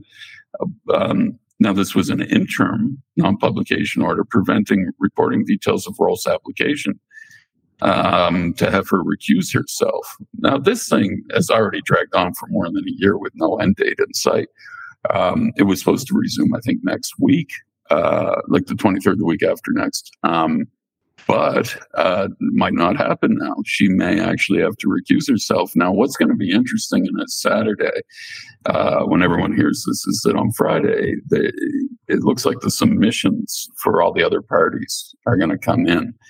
Um, from what I understand, there's some interesting takes on things, and um, we'll see when it's released. It'll probably be sometime next week, and we'll get to talk about this next week. But um, just so you know, we know what, what, what also is kind of being looked at here is that uh, Rolfe's lawyers had requested access to transcripts and recordings of parts of that coronial visit to Yuendumu in which they were not present. Um, Yeah, we we guess that they haven't received those, or that some things right. have been redacted or altered or changed. That's very strange. Um, And then, like we said, the, the, the failure to release the Pollock Proctor coronial reports, which showed just, you know, um, a lot of issues with this. It, it, it didn't seem like, you know, when we've talked about this inquest as it's gone on, I, I think we were all willing to give it, you know, uh, a fair, like, you know, just go ahead and do what you need to do, because we all want to get answers on how this happened. But it seemed very early on that, the, yeah. that this thing was taken, that they had an agenda that they were working on that wasn't getting to what we all needed to know about the police failures. It all seemed like it was being pinned on certain people in a group. And it was, it's so much bigger than that. So, mm. and we know that, we've reported that, we've exposed that already. So now, um, yeah, look, it, it, the inquest uh, continues to drag on. It was uh, commenced in September of last year, was due to conclude by last December. Here we are now in the middle of October, uh, talking about this still. Um, now, uh, following that story that, that we published, where I think we were the only ones who mentioned the non-publication order to be, yeah. um, after we published that, the courts issued a statement late Tuesday night at nine thirty at night, saying that the coroner's intention, quote unquote, um, is to lift the media gag order, expected to occur next Tuesday after all parties have made submissions. But I understand the submissions are due on Friday, which means right. that she's taking some other time if it's going to be next Tuesday. So, um, yeah, the inquest was set to resume the following Monday. We don't know. Um, Yeah, what's going to happen at this point? But this is pretty serious. Now, the other thing is, if she chooses not to recuse herself, Rolfe's legal team have the option of uh, putting in a stay application with the Supreme Court, um, and the courts then would would have to have a look at it and would prevent. I think that would then delay the uh, inquest from resuming next right. week. Yeah, but hey, look, you know, this thing's just just never seems to be done. I think they're talking about, like, they wanted to do next week or whatever, and then sometime in February they'll do some more, and then mm. I mean, they got to get their act together here and get a date set for. Is this an hourly rate of pay to do this thing? Oh, yeah. Well, that was the thing. The A B C then the next day reported that it was uh, three million dollars or something. That is okay. the longest and most expensive. Uh, that figure is way too low. That right. reporter didn't look at that closely or factor in some of the other costs that would have gone into that. I think it's closer yeah. to five probably, and that's just to date. And then you've got, um, um, yeah, all these other issues. And look, if she ends up where Supreme Court decides, and she ends up recused or being kicked off of this thing, they have to start over again. Oh, God. So, you know, like, it's a mess. It's a, yeah. This whole place is just falling apart, man. I, every week, I hate to come here and, and report this every week, week mm. after week. But I know. It even seems like the judiciary just can't get their act together. And then we expect them to. They're separate. They need to. Yeah, we, we need a functioning we, judiciary. We need them. Come we on. don't need yeah, people. Uh, just do your jobs right. And mm. nobody can seem to do that in these very important jobs that need to be done right. Correct. Correct. Well, sticking with that theme, Chris, a former courts media liaison has been mm. charged with disclosing confidential information. Well, yeah, disclosing information when you're a media liaison. Imagine that. Um, I don't know. I don't. I honestly don't know the details of this. I remember Cynthia Thompson. Um, she was in that role with courts. We did send her questions, as we do to the courts. She responded uh, with a professional mm. relationship there. So, yeah, a bit surprising when we heard that she was Uh, up on charges here. Uh, she appeared in Darwin local court here now this week, uh, charged with disclosing confidential information and publishing the name of a protected child while in the role. Not sure that she had, I, I didn't know that she had access to publishing presses, like printing presses, or even online, that she could pub out if she published yeah. something. Um, anyway, uh, Cynthia Thompson faced court on Monday. Uh, matter set for a hearing later in the year. Uh, the, the, I guess that will include evidence provided by four N T police officers and the executive director of Justice Services, Chris Cox. Uh, details of the alleged crimes were not publicly aired during the brief mention in court on Monday, so we don't know what the details are.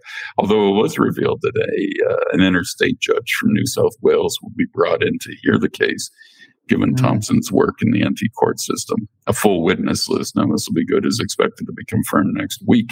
So we will we'll know more then. But um, yeah, yeah it, it's very unusual, right? And it's kind of got the same That's smell what to I thought, it. Yeah.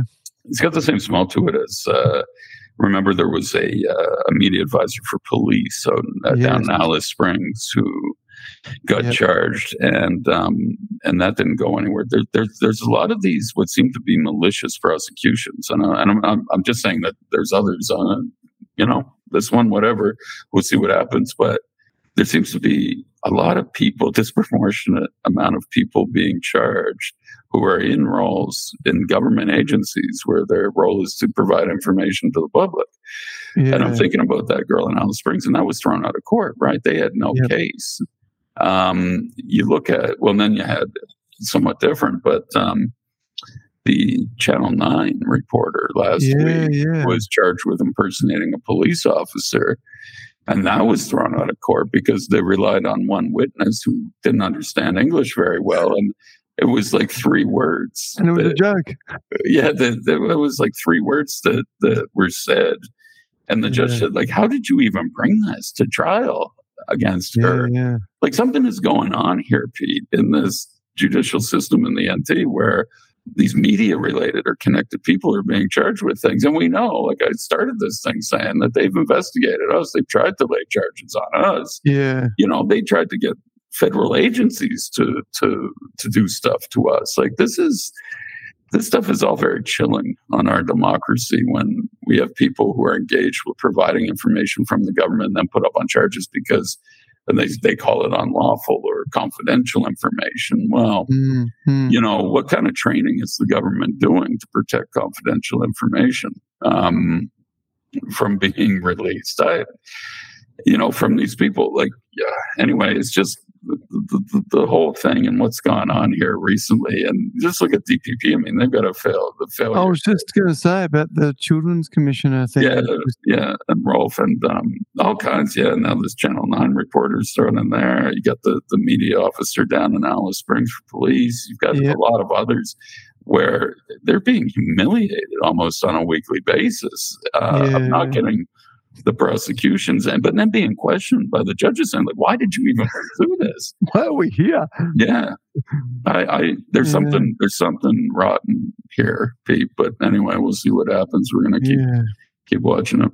All right, let's move on to the next story. And O M Manganese has been fined half a million dollars over a two thousand nineteen Bootu Creek fatality. Hope I said that right, Chris. Yeah, well.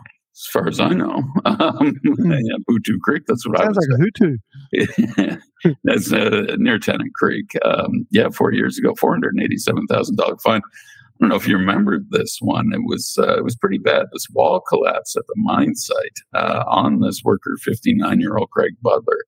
Uh, so the charges were brought. It was like, you know, the way they had it set up, it was all I do remember seeing vision of that at the time. And it was... Mm. Ooh, this is not good.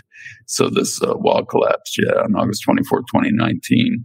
Um, so the company, O M Manganese, pleaded guilty uh, to a single charge of failing to comply with its workplace safety duty, which in turn exposed workers to a risk of death or severe injury. The company was also ordered to compensate uh, victims levy one thousand bucks and pay N T WorkSafe costs of one hundred ninety-three thousand. So... Um, Uh, who was it who said here, uh, Judge Thomason Opie said, tragically, the worker died at the scene. The debris extended across the pit to a width of eighty meters.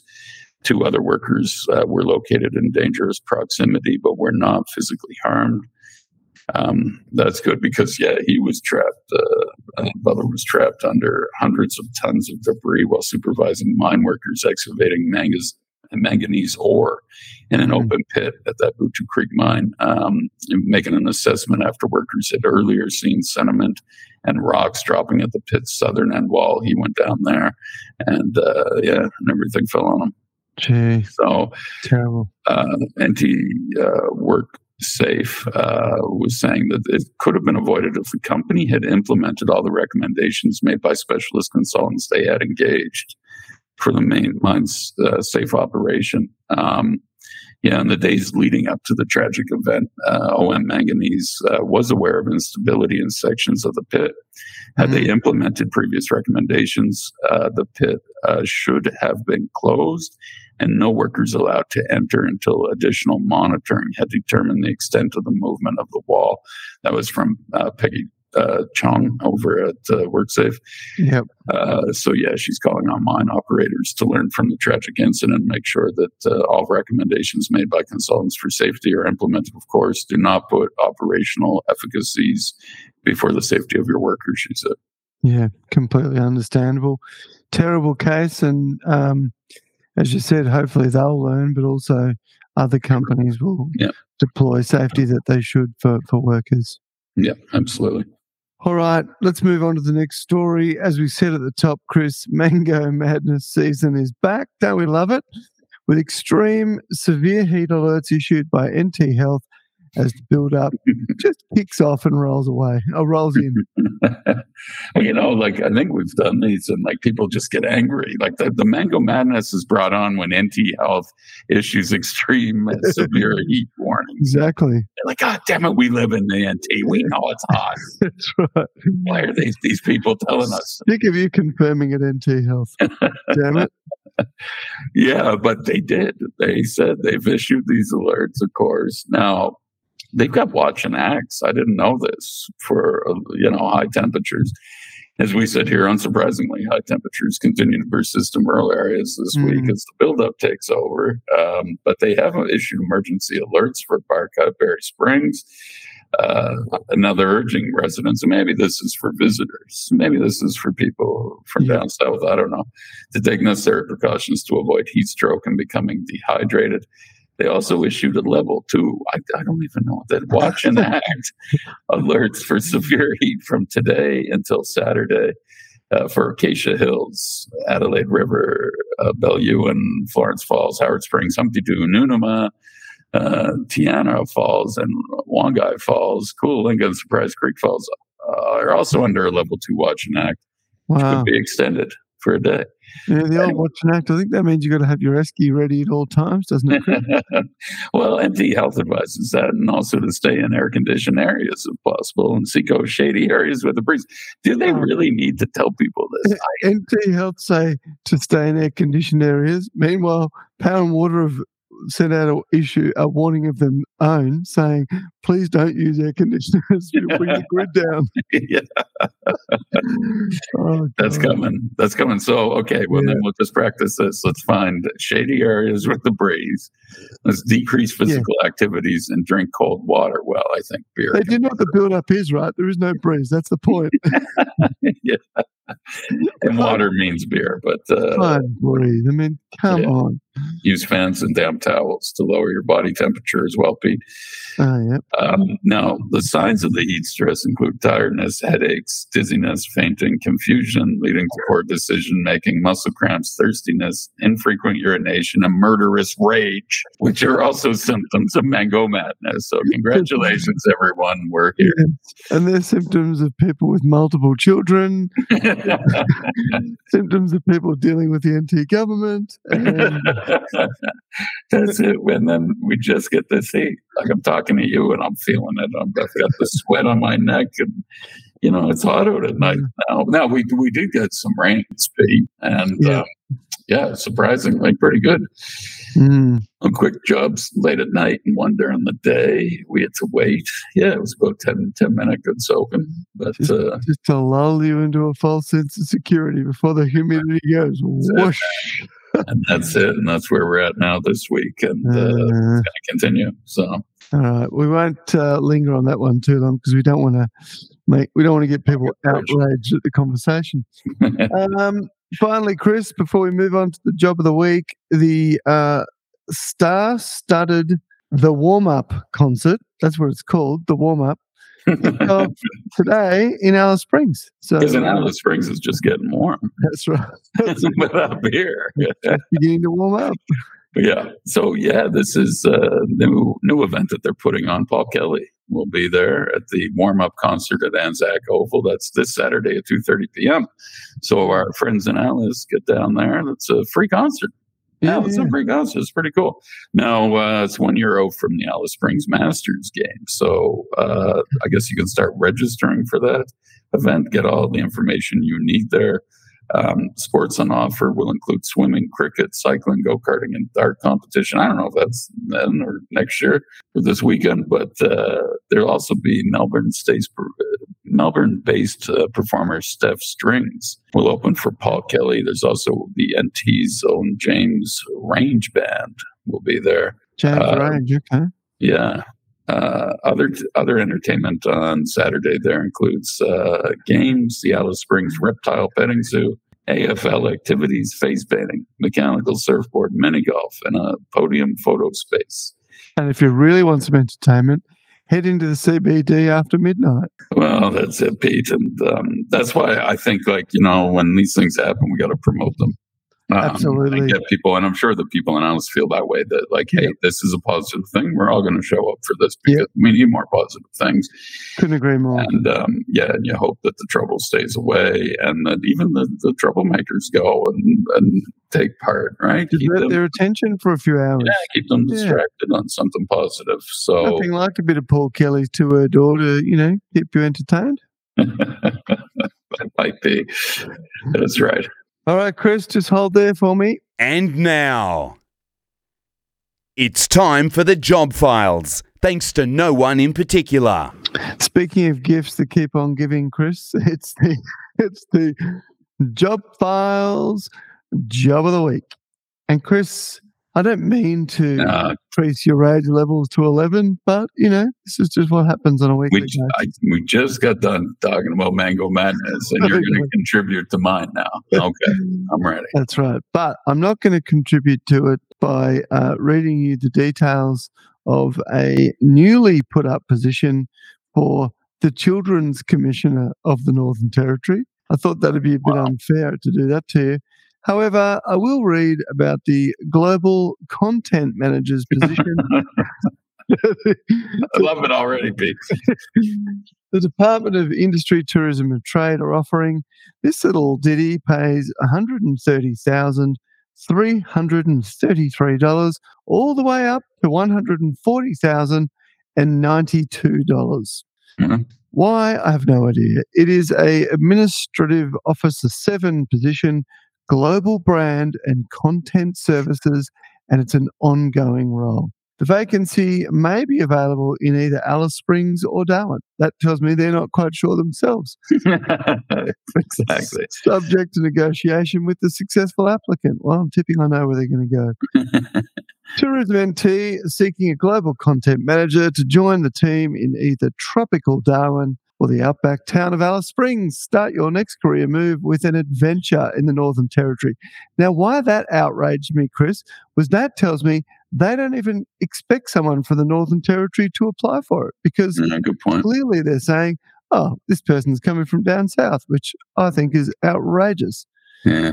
The global That's... content manager will be responsible for global content and so media strategies to showcase the very best of the Northern Territory to global audiences via our owned, that's a website, and paid channels with a focus of the Northern Territory consumer website, email marketing, and social media. Uh, if you'd like to apply for this job, you can call Alice, I'd say Bowden, but given that Sleepy Joel's got the same surname, it's Bowden, yeah, possibly a relative, yeah, global brand awesome. and content director. So you'll be answering to Alice, I'm tipping, if you get this job. Give Alice a call direct because she wants to hear from you. Her number's eight nine nine nine three nine three four, or you can email alice dot bowden at n t dot gov dot a u. Hmm. Well, go, Chris. Uh, uh, unleash on that one if you want. Well, look, no, I mean, I, I'm going to keep my Mango Madness and check myself here. I should restrain, Pete. But um, two things that come to mind. One, just how many bloody content managers do we need? Yeah, and and what effect are they having, right? I mean, you're more effective when you tell the truth anyway, right? That's how we've been successful at the N T Independent. We're just telling the truth. We're just reporting facts. We're just reporting what's happening. They keep hiring people. Nominated N T Independent, I might add. It sounds pretty good. You're right. Um, but that's it. Like, just stick to things and you'd get more people here. And this is some touristy thing if you just fix the problems, like we said. But yep. Here's the thing. I think they got to stop giving people the choice of going to Darwin or Alice. No, guess what? Yeah. You're going to Alice. We're paying you one hundred forty-four thousand dollars and you don't know anything. You're yeah. just out of university. You know, you've never been to the Northern. You're going to Alice and you're going to learn. You need an outback experience, my friend. And that, remember, was a breathtaking experience. Madison put it, when someone pulls a knife on you, that's it. And the breath leaves your lungs in fear. And we have several burnt-out buildings that are available for occupancy right now. This is what I wanted to. This is what I want to see. This this will make me feel better mm. if they start forcing these entitled people who are making this much money for doing nothing mm. to actually let's, let's forget Alice Spring. You're going to Tennant Creek. Yeah. And, you know, you, you can help Jeff. Yeah. the, yeah. All kinds of remote communities. Like this, we should start. We're paying people that much money. Mm. Uh, we got stuff coming up about some other remote uh, councils, Pete, and you'll be just shocked at, at the amount of money that they're paying chief executives out there. And, um, I'm sure. All these I'm sure. other people to work. It's crazy. And so I'm just saying, yeah, you're hiring these people, get them in other places, get mm. get, get it spread or force them to do it. If you want Actually, that much money. Yeah, cause, because somebody young will do that. And I'll be like, one hundred forty thousand dollars. Yeah. Okay, I'll go to Alice for one hundred forty thousand dollars. I'll take an adventure. Yeah. And I'll tell you something else, Chris. I've said this before, and I'm actually going to keep saying it. I'm going to say it every week until I see some evidence that people are doing this. Take your one hundred thirty grand, go and create some content of your own. There's plenty of good people in, you know, uh, content creation in the territory, video, that yeah. sort of stuff. Yeah, yeah, absolutely. Create some breathtaking videos of waterfalls at Litchfield, of waterfalls at Kakadu. If you want to take some video of driving up and down the Stuart Highway, go for it. There's plenty of other brilliant places you can take video and photo footage of mm-hmm. in the territory, and then pay for fifty grand worth of ads. And mm-hmm. I guarantee you get more freaking tourists from that than you will are putting some bozo to sit somewhere and create your no, rubbish. Not, not just one bozo on one forty. They get dozens of bozos on one forty, and they're still not getting any any results. So, and every week there's a new yeah. one being hired. that, well, that's what that's why you keep pissing me off on this. It's because you keep bringing them up. But yeah, I want to see that too. I want to see results, and just start being strategic about this. Like, if you're going to be paying this much money, you got to force them to do stuff for that. You're gonna. Mm. Go and do other things. Yeah, I agree. Chris, it's time for you to go and medicate your mango madness. Sharpen your sticks, and I'll catch you next week. Great. Thanks, Pete. We'll see you next week. That was Chris Walsh from the N T Independent online newspaper, the recently Walkley Award nominated N T Independent. We'll catch you again next week on the weekend edition of the Territory Story podcast. In the meantime, have a great week.